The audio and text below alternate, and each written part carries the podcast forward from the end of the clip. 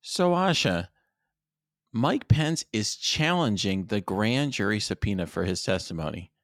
Is he going to get out of testifying before the grand jury? Eh, it's complicated. I'm Asha Rangappa. I teach national security law at Yale University. I'm a former FBI special agent, and I'm a legal and national security analyst. And I'm Renato Mariotti. I'm a former federal prosecutor, a practicing lawyer, and a legal analyst. And we're here to help you understand topics that can't be broken down into a soundbite or a tweet. So, special counsel Jack Smith has issued a grand jury subpoena for Mike Pence's testimony.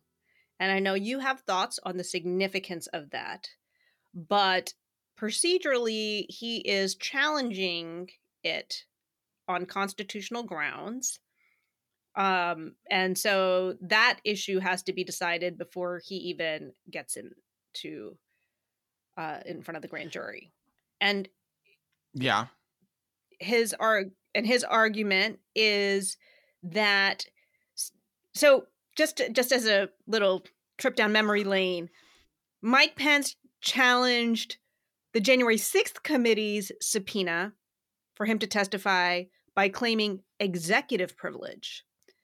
Did he? I thought he just wasn't subpoenaed. I actually thought there was like some secret agreement between his staff and the January 6th committee because they all were super cooperative. And then they, the, the committee's like, we don't need to talk to Pence because, you know, we've already gotten all this amazing information from these guys.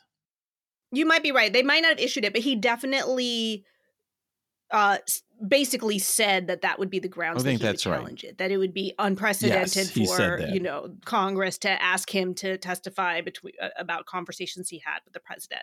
So he was intimating that he would invoke executive privilege in that context.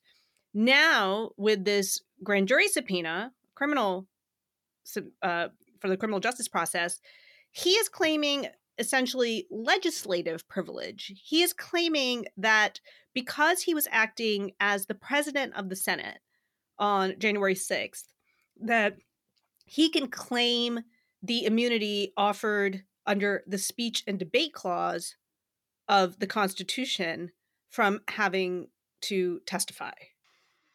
Yeah so this is kind of crazy cakes. Now we had we had a kind of our initial disagreement because you think it's dumb. I agree that it's dumb, but you and I I compared it to the dumbness of the Trump claiming, for example, that he could pardon himself. It's like it's dumb, but it's also an unsettled legal question. So it you know it's not like there's anything like a clear precedent or it's not that it's um in, in fact I think the self pardon thing is even dumber, but you disagreed. Yeah, this is like next level dumb. I, I think this is like uh, so. This seems to me like the sort of thing that law professors write in law um, in in law journal articles where like they're trying to dream they dream up. Um, for for our listeners who don't read law review or law journal articles that law professors write, you know, some of this occasionally they will write about a practical topic, but often they like they're sort of dreaming about, you know, interesting, complicated scenarios that bear no resemblance to the real world whatsoever. This strikes me like that sort of thing. Like basically Pence's legal team got together and they're like, okay, every argument we could make to to shut this down is a complete loser. So let's come up with an argument that no one's ever conceived of because it's so bizarre and absurd okay, here we go. And this is totally, you're right. No one has ever considered this. Now you say, well, wait, what about the self pardon? Wasn't that equally dumb?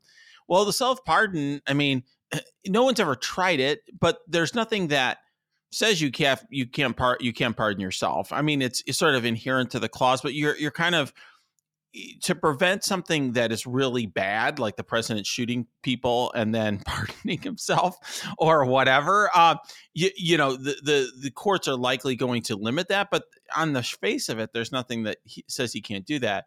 Here, like the idea that Pence is committing some sort of engaging in some sort of legislative act and is a member of the legislative branch is bizarre because our entire constitution is set up with him being um, part of the executive branch and so i just think and he's engaging in executive branch deliberations so i i think it's it's, it's very bizarre uh, to consider him a member of the executive branch So I think there's more of a colorable argument. I mean, I agree that it's a failing argument and it's it's really really stretching um the constitutional text, but I think there's a colorable argument and here's a couple of notes on that, which is that because I was on Twitter this morning, um, someone quoted uh, Steve Engel from the Office of Legal Counsel under the Trump administration um, I think from his testimony to the January 6th committee, where they asked him,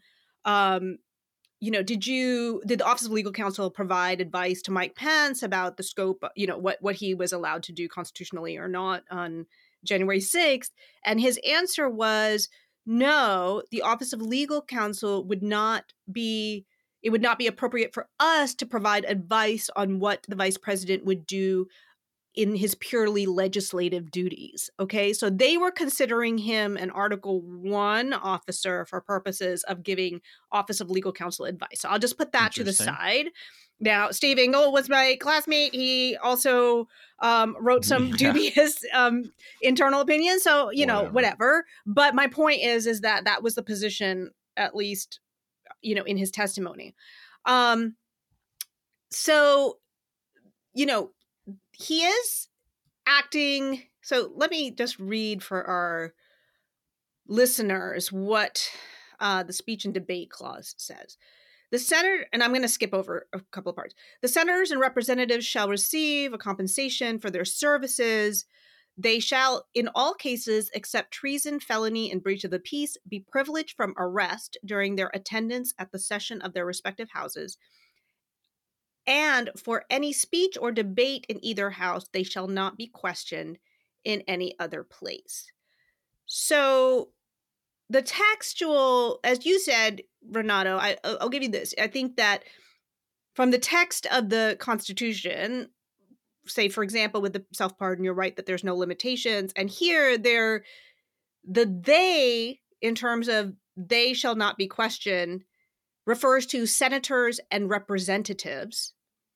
And even when the vice president is acting as president of the Senate, he is acting as president of the Senate. He's he's not suddenly a representative or a senator. Um, but I think beyond that, I would say I, I, guess it would be a question potentially. This is the.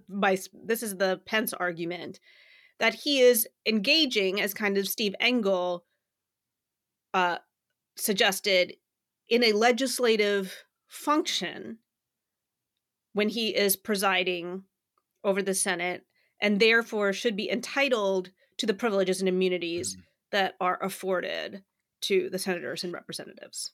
I am not a constitutional scholar. Okay, this is this is something that you know when I talk to when I talk about what I think is going to happen in a criminal investigation, that I'm saying from many many years of experience and thousands of thousands of hours of experience.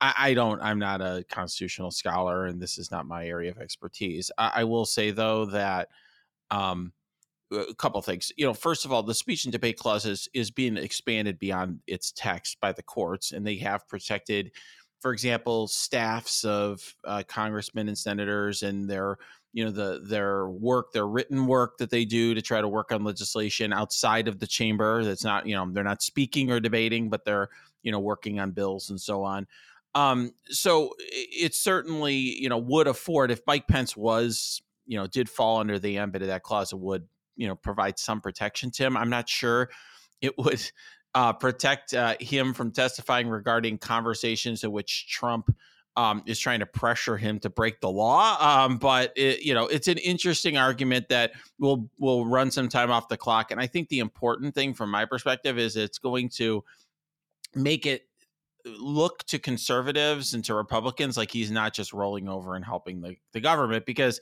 my initial take was like, okay, I bet Mike Pence's team said, sure, we'll testify if you give us a subpoena, and that's I, that's that was my take of what what I what I thought had happened here, uh, because his, his, team certainly seemed very happy and eager to help the January sixth committee, and I'm sure they wouldn't have done that if Mike Pence told them no, and, and so I just figured that Mike Pence was trying to you know, pretend like he was at arm's length, but actually uh, help Jack Smith, and he may still be in that in that in that uh, mindset. But nonetheless, I mean, this is going to make it seem to Republicans like he's you know fighting against the evil special counsel. Yeah, I mean, I'll just give my thoughts on the constitutional argument. Like, you know, the the speech and debate clause is there. It's a separation of powers principle to prevent encroachment upon Congress by uh, the other branches. Mm-hmm. It's a separation of powers right. principle, and um, you know,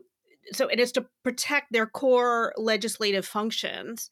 Um, you know, from being, you know, from them being subject to harassment for what they're doing, uh, and in the same way that executive privilege is there to protect the core executive functions. To the extent that Mike Pence played a role on January 6th, it was purely ministerial, A of all. There was no, like, he's not engaging in legislative duties. Second, as you pointed out, Renato, um, to the what, what Jack Smith is really concerned about is not Mike Pence counting of the votes. It's about everything that led up to January 6th, the pressure that he was under. What were the conversations that he was having with, you know, Mark Meadows and and the president? Um, maybe what what kind of conversations he was having after the attack began. But, you know, it doesn't really concern the legislative duties to the extent that they existed per se.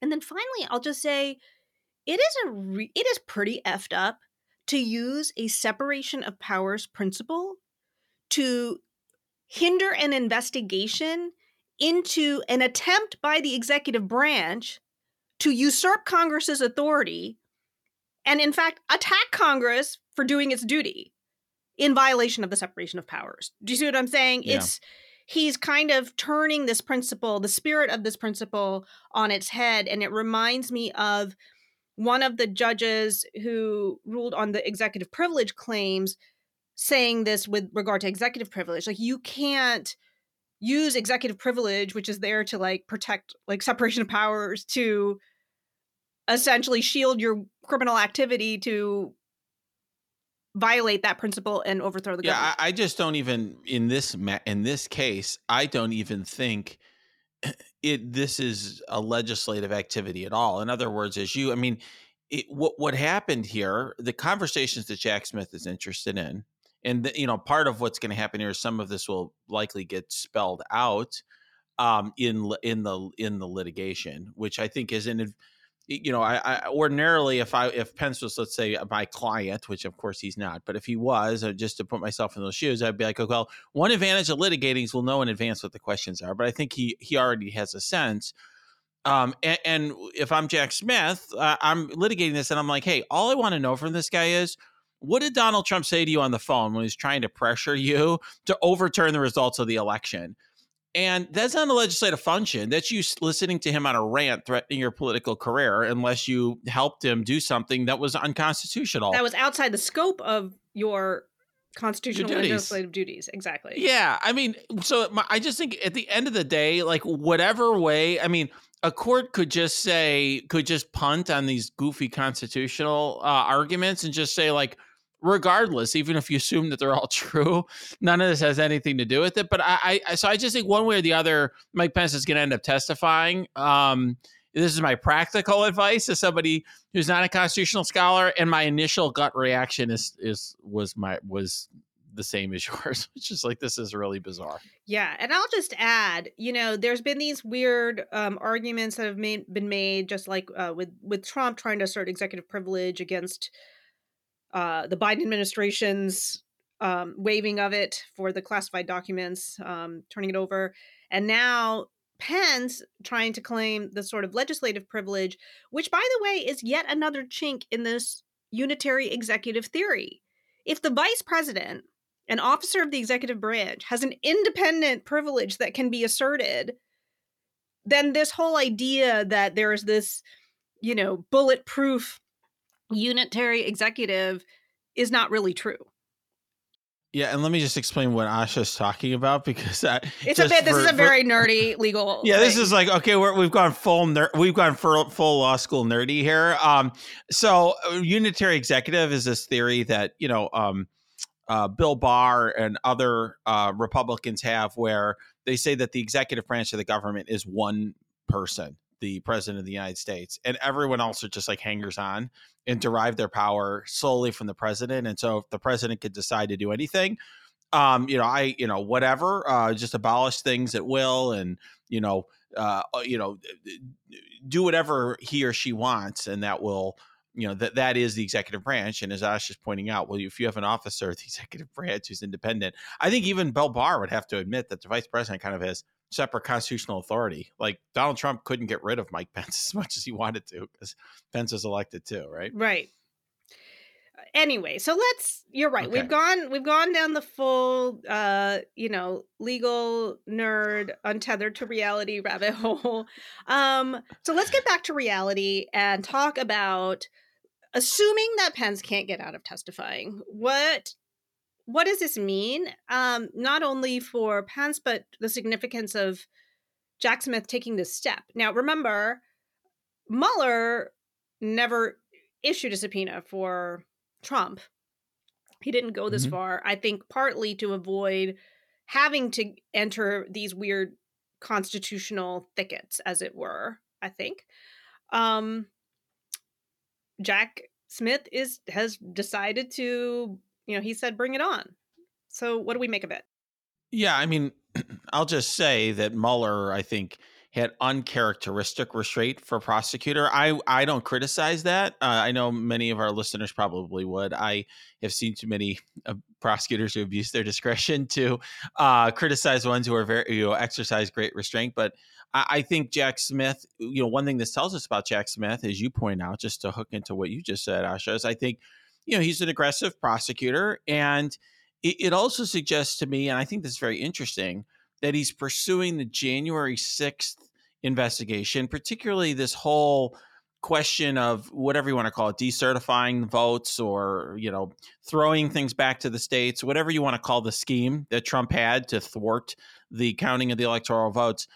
He is investigating that with a lot of verve and is pushing that forward uh, aggressively and that's interesting to me because you know if you i, I think we've had a, a number of conversations on this podcast about what jack smith is doing and my prediction was always, you know, the Mar-a-Lago case is low-hanging fruit, and you know he could just like focus on that and push that forward. And kind of January sixth, you know, he has to make a decision. Does he want to just wrap up Mar-a-Lago, or does he want to, you know, uh, and just like kind of leave January 6th hanging out there. And he's not done that at all. He is pushing hard on January 6th. And what's interesting about it to me is Pence is one of the later witnesses that you would call you know, the reason I feel pretty confident about saying that, um, and we're back in the stuff that I feel like I pretty, I, I feel like I know a lot about is we've seen from the January 6th committee what this testimony looks like. Like, unlike a lot of criminal investigations or their speculation, here we've seen a lineup of most of the witnesses that you would talk to for this case. And so it's going to be all these Pence aides who could testify about all the conversations they had with John Eastman and others in the Oval Office, and you know how he was they were trying to change his mind, and he was so crazy, and so on and so forth. What do you need Mike Pence for for all of that? The only stuff you need Mike Pence for are the are two things. One is the conversations that Pence had with Trump that no one else was part of, which there were supposedly conversations that were relayed to us secondhand um, by um, Pence's aides to the January 6th committee. And then, second of all, Pence talking about how he felt and what this what impact this had on him. In other words, was this just Trump repeating, you know, legal bad legal advice he received, which is Pence's political way of trying to explain what Trump did, or was was Pence being pressured by the president of the United States and threatened to do something that was illegal? And if I'm Jack Smith, I want to know what Mike Pence is going to say before I indict Trump or not indict Trump because Pence's testimony is either going to be extremely helpful to Trump or it's going to bury Trump. And I need to know which way because that's going to impact whether or not uh, I bring an indictment potentially or get a conviction. Yeah. It to that point, I do think that it looks like there's a lot of other things being uncovered in terms of I, I know there was some reporting last week about um, the Trump camp had hired a firm to find evidence of voter fraud and the firm did not find any you know so there's a lot yeah. of other things that are putting the nail in the coffin of he totally knew he had lost um, but i i think what you're saying is this is kind of the last little thread that they need to make sure they un- they know exactly where you know what what would be said here if if he were called up on the stand right well think about how this is going to play out like people often don't understand you know people when when i talk when i'm talking to people who are commenting let's say on twitter they're like well something's either true or it's false and it's very black and white but you can imagine mike pence saying oh i had conversations with president trump you know, he just he told me that this Eastman guy had these weird theories and he just wanted to let me know about them. Um, you know, wanted me to consider them and make sure that my team had considered them. And I told him I had. And, you know, he just made it sound like very conversational. Like this is, you know, he's just throwing out some ideas versus, you know, you know, Trump told me that my, you know, that I would be disloyal and he would make sure I paid unless I, you know, did what my duty to overturn the election on or to do whatever on January 6th, and I understood him to mean overturn the election, and I told him that that was you know illegal, and he didn't care. I mean, you could see th- those conversations happening in different ways, and those having different legal consequences, and you know ultimately, if no one else was part of those conversations, Mike Pence is going to have some ability to you know shape his testimony regarding that for better or for worse, and I think you know he you know he's going to say well my impression was this or i viewed it that way or i understood what he was saying to be this or that and i think it's going to have an impact on things. For sure.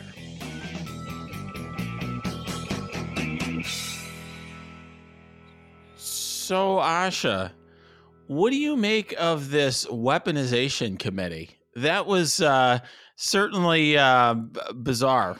Yes and there's so many committees happening right now that it's worth um delineating. I actually wrote a piece for cafe.com uh, likening these committees to a three ring circus. Um, and so, you know, in ring one, you had Hunter Biden.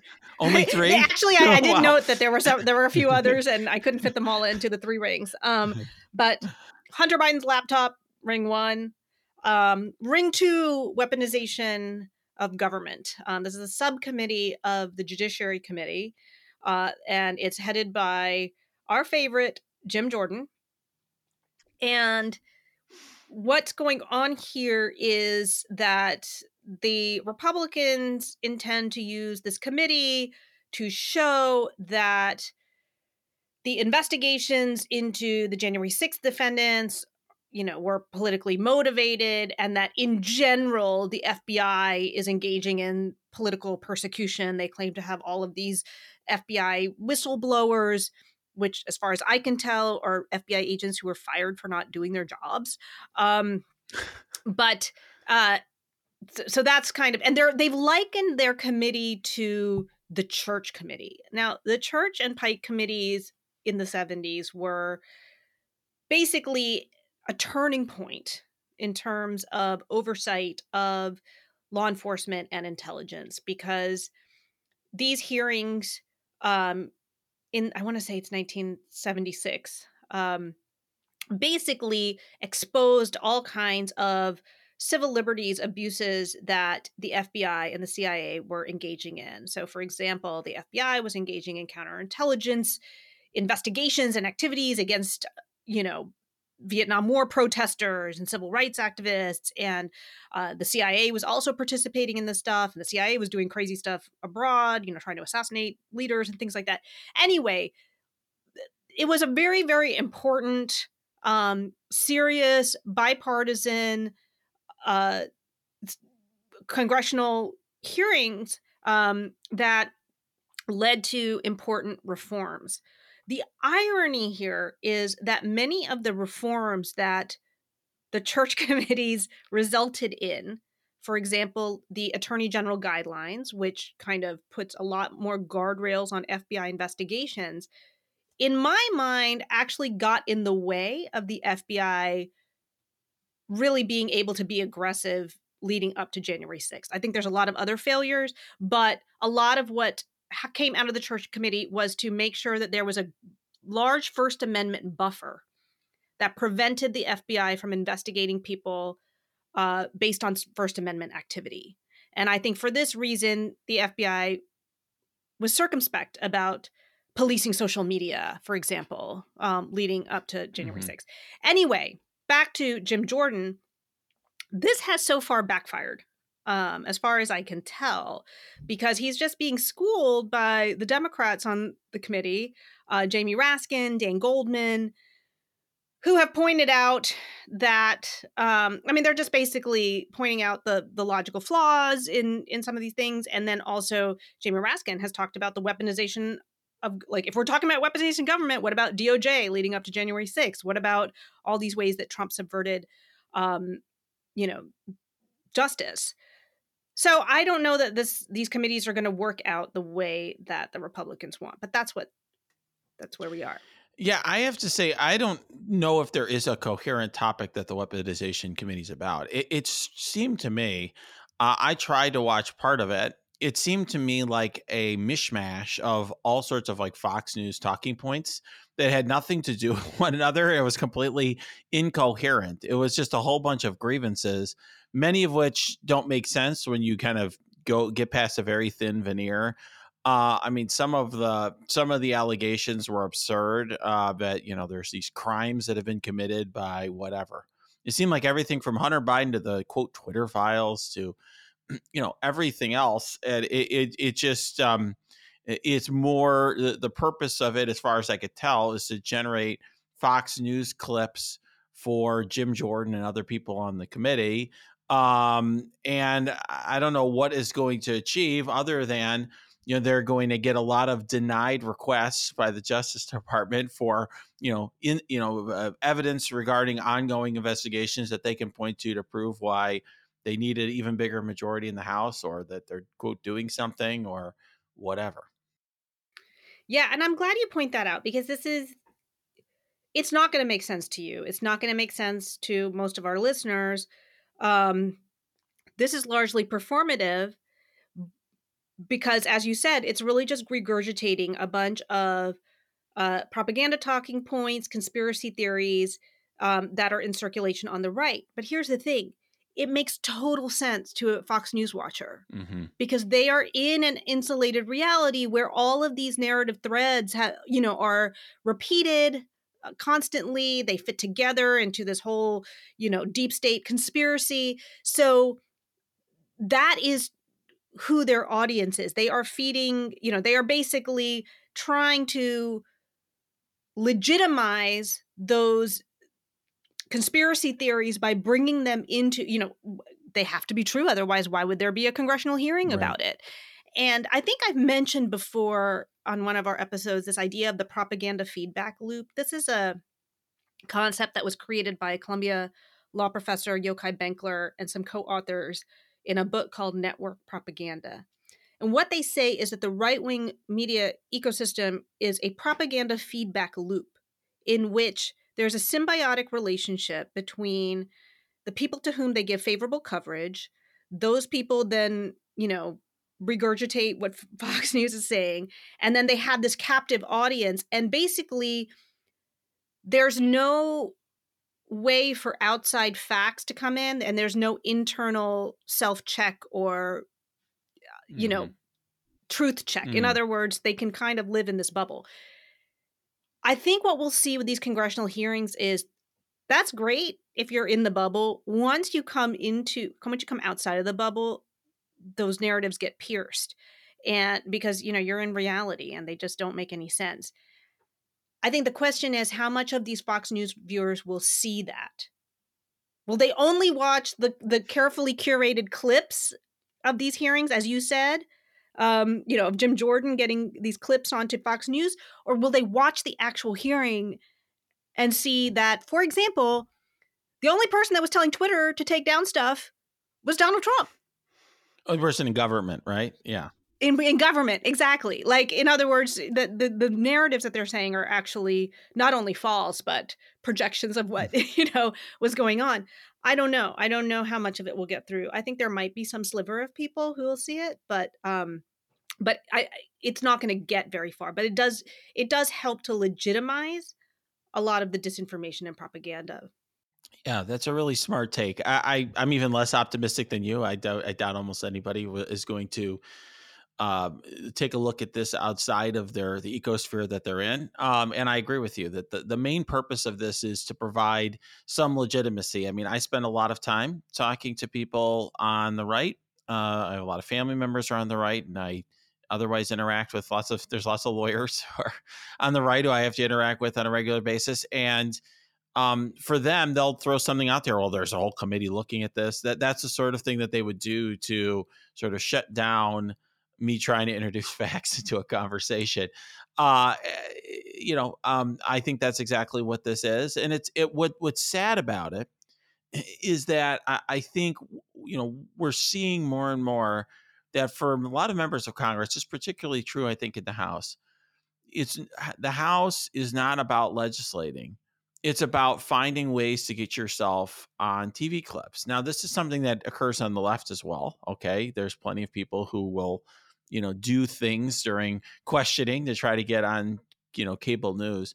But I just think it's unfortunate on the, on both sides that that's happening. But I think in the Republican side, as you point out, I mean, this is just pure propaganda. And it's interesting. It almost feels to me like this is their way of trying to throw smoke in response to the January 6th committee, which was very effective. And part of the reason the January 6th committee was so effective is because it was so grounded in facts and they went so far so so they were so committed to make sure that their facts couldn't be questioned by calling primarily republican witnesses which i think is was a remarkable fact of that committee absolutely no i think this is completely intended to uh, obfuscate and disorient you know people on which way is up with regard to January 6th and I think with an eye towards making any indictment of Trump appear politically motivated as well. Yeah, even though it's ironic because um, they don't hold uh, they they're uh, they're very interested in why, for example, um, you know, uh, Vice President Biden, there hasn't been more investigation of classified documents, and they they don't have the same. They don't question uh, Donald Trump's uh, activities the same way. Very, very, uh, very obviously uh, partisan. Oh yeah, and that's ring three is uh, Hunter Biden or Joe Biden's handling of classified documents, which is it's just hilarious because Biden's, you know, Biden essentially, uh, it appears like he inadvertently had classified documents and, did, you know, is totally cooperated and is nonetheless the subject of a federal investigation by a special counsel. Uh, and yet, um, the, that their focus is on that instead of Donald Trump, who like defied the Justice Department, thumbed his nose at them, refused to produce documents uh, in the face of repeated requests and a subpoena and so on. Bizarre. Totally.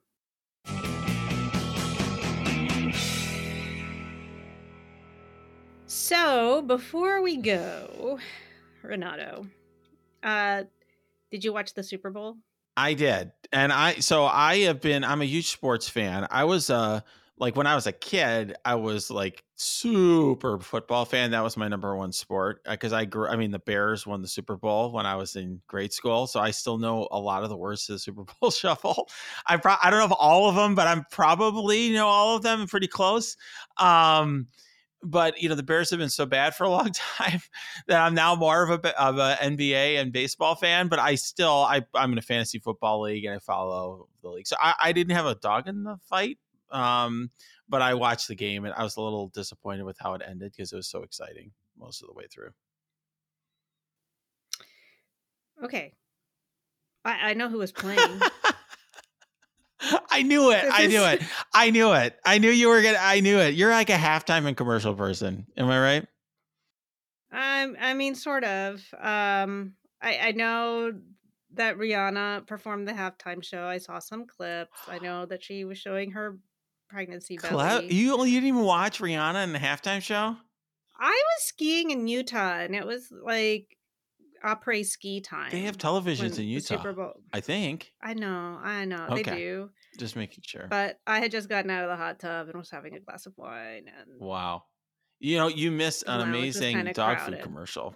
Did you see the dog food commercial? Yeah, how were the commercials? They were, were they good? good. The dog food commercial was like that was that pulled at your heartstrings. That's like as somebody who has my own dog and loves my dog. That was I don't know. Maybe as a cat person you wouldn't have appreciated it, but as a dog person, I was like, oh, that was okay. I might have to look it up. Which dog? It's um, was it? it? was for farmer's dog. The you know, it's just like a fancy. It's like trying to get you to spend twice as much for your dog food. My dog has like special. He's a special needs dog, so he gets special dog food anyway. But okay. it's like you know, super expensive dog food. And so, if you really love your dog, you're gonna buy farmer's dog because you watch this commercial. It's it's a great commercial.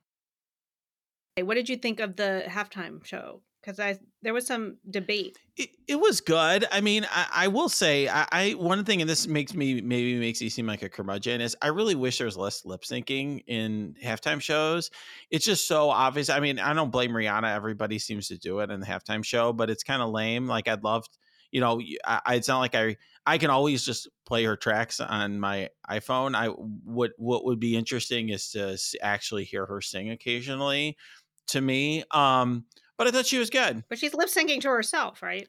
Yeah, she's just lip syncing to her own voice, you know. But it's still like, to, to, be fair, Rihanna is somebody who a big part of what she does is she's a great performer, right? And she's a great performance yeah. artist. And I thought, you know, it, it was amazing. I didn't realize until I, you know, they said revealed it afterwards that she was pregnant. That was amazing. Okay. I, I just thought like whatever, you know what I mean? She was just had a certain style to what she was doing. And but she was she's great. Look, she's she's sort of iconic and has a lot of great hits. And yeah. So yeah, she she was a great choice, but I, I don't understand what outrage there could possibly be. I did see there's some of it on the right. I don't know what they were. It's just like I don't know. She's a black person, so they don't like her. I don't know what that I, was. I think that's it. I, at this point, I think that eh, like if if there's a black person doing anything, that means it's woke. I, I guess I, I, don't know. There's nothing woke about. It. She's like performing like a lot of like major, massive hits. So I don't like over many yeah, years. I don't, I don't know. know. what's uh, like other than she's this very successful artist. I don't know what you would get out of that. I mean, there's nothing particularly great. It wasn't like risque. Like okay, I get. I remember when you know there was that whole thing with Justin Timberlake. Like oh wow. Um, it was nothing like that at all. There was some. There was some right wing commentator who claimed that her performance was satanic. They, they got that. There was like some sort of. I think we talked so about this last time with that other performance. Like I, I, don't know that that actually I could see it. There was some imagery, like artistic imagery. Here, there was nothing like remotely satanic. I mean, maybe because she was wearing red. Is that the idea? Like we can't wear red anymore? I guess is it? Aren't the Republicans all about red? I mean, do they want to go? They want to go blue now? I, I don't know. Um, this bizarre. There, there was a great tweet though on on Twitter where there was a, a you know long distance shot of Rihanna performing and she's in the air on that platform yeah. and there's a balloon behind her. Uh-oh. And the tweet says, "Watch out, Rihanna." That's awesome. yeah. That's awesome. Wow. And, and and you were and you missed it all. You missed it all. You were uh, you were you were like in a hot tub. Or oh, did you have wine? I assume you had wine. Yeah, no fries. Yes. No fries. Yeah. You, you need you needed more yeah, protein my legs after a long sore. day on the slopes. I was just, you know, like I I you know, it's not I I appreciate if if I were not doing anything, I would totally like I would go to a Super Bowl party or whatever, but I'm just not invested in it and, you know, I don't it's fine. Are you a professional sports just, person at all? Or are you just like totally out? No. Oh my goodness. No. And I look, I grew up in southeastern Virginia. There aren't really any like state or local teams mm. that I identified with. You know what I mean? Like if you grow up in Dallas or Philly or something sure. like that, I think you can get, you know, that regional or local tie. And then I went to Princeton and you know, I love Princeton, no offense to anybody, but like it's not a college that True. You know, except for its basketball team and 1996, you know, um, that, uh, oh my God, who did they beat? UCLA mm-hmm. uh, in the first round of the, the tournament. But other than that, like, I've just had no reason to become, to have like professional or college, you know, to, to be that invested. Okay. Uh, I'm yeah. Is obviously, I grew up in Chicago. I I, I don't. Have, I'm not into college sports because I went to the University of Chicago, which I think was really Wait, Chicago has a lot of teams. Right. I mean, you there's so many. Oh, right. right. No, I grew up. I grew up with Michael. Michael Jordan joined the Chicago Bulls when yeah. I was eight years old, uh, and and the Bears won the Super Bowl uh, a year later. I mean, it, that was amazing. But here is the flip side. I'm a tabula rasa. Like I can root for anybody. That's true. So you know, I texted my boyfriend and I was like, "Who am I supposed to be rooting for?" And he was like, "The Eagles," and I was like, "Okay." Sorry. Yeah, I know. Um, I was not rooting for either side because I like. And he's an teams. Ohio State person, so yeah, you sure. know, like so I I can kind of I can adopt teams. Makes sense because you know I'm I'm open that way. Wow. Well, we we enjoyed watching the Super Bowl. It was good this year. It was if you missed a great game because it was really went down to the wire. I did. I did watch the or I, I was in a room with a TV at the end when it was tied and very. Excited, it was so. until it wasn't. Yeah, we were just running out the clock. But yes, it was, it was exciting.